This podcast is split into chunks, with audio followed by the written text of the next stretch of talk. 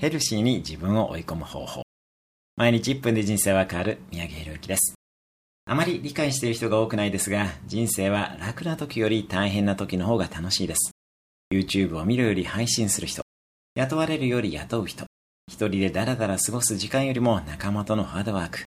死ぬ前に、ああ、挑戦してよかったなと思える人生が最高です。挑戦をしましょう。提供側になりましょう。各いう私もダラダラと過ごした日々がありました。インターハイに出場して燃えに燃えていた高校時代の反動でダラダラと過ごした大学生活。楽しかったのですが、そこに感動や嬉し泣きは決してないことに気づくのに3年もかかりました。きつい環境や鬼コーチがいないと怠けてしまう。こんな怠け者の自分でも鍛えてくれる場所を求めて、まだまだ不便だった中国へ留学しました。それがきっかけとなり、ヘルシーに自分を追い込むということを続けています。サラリーマンを辞めて雇われ社長へ。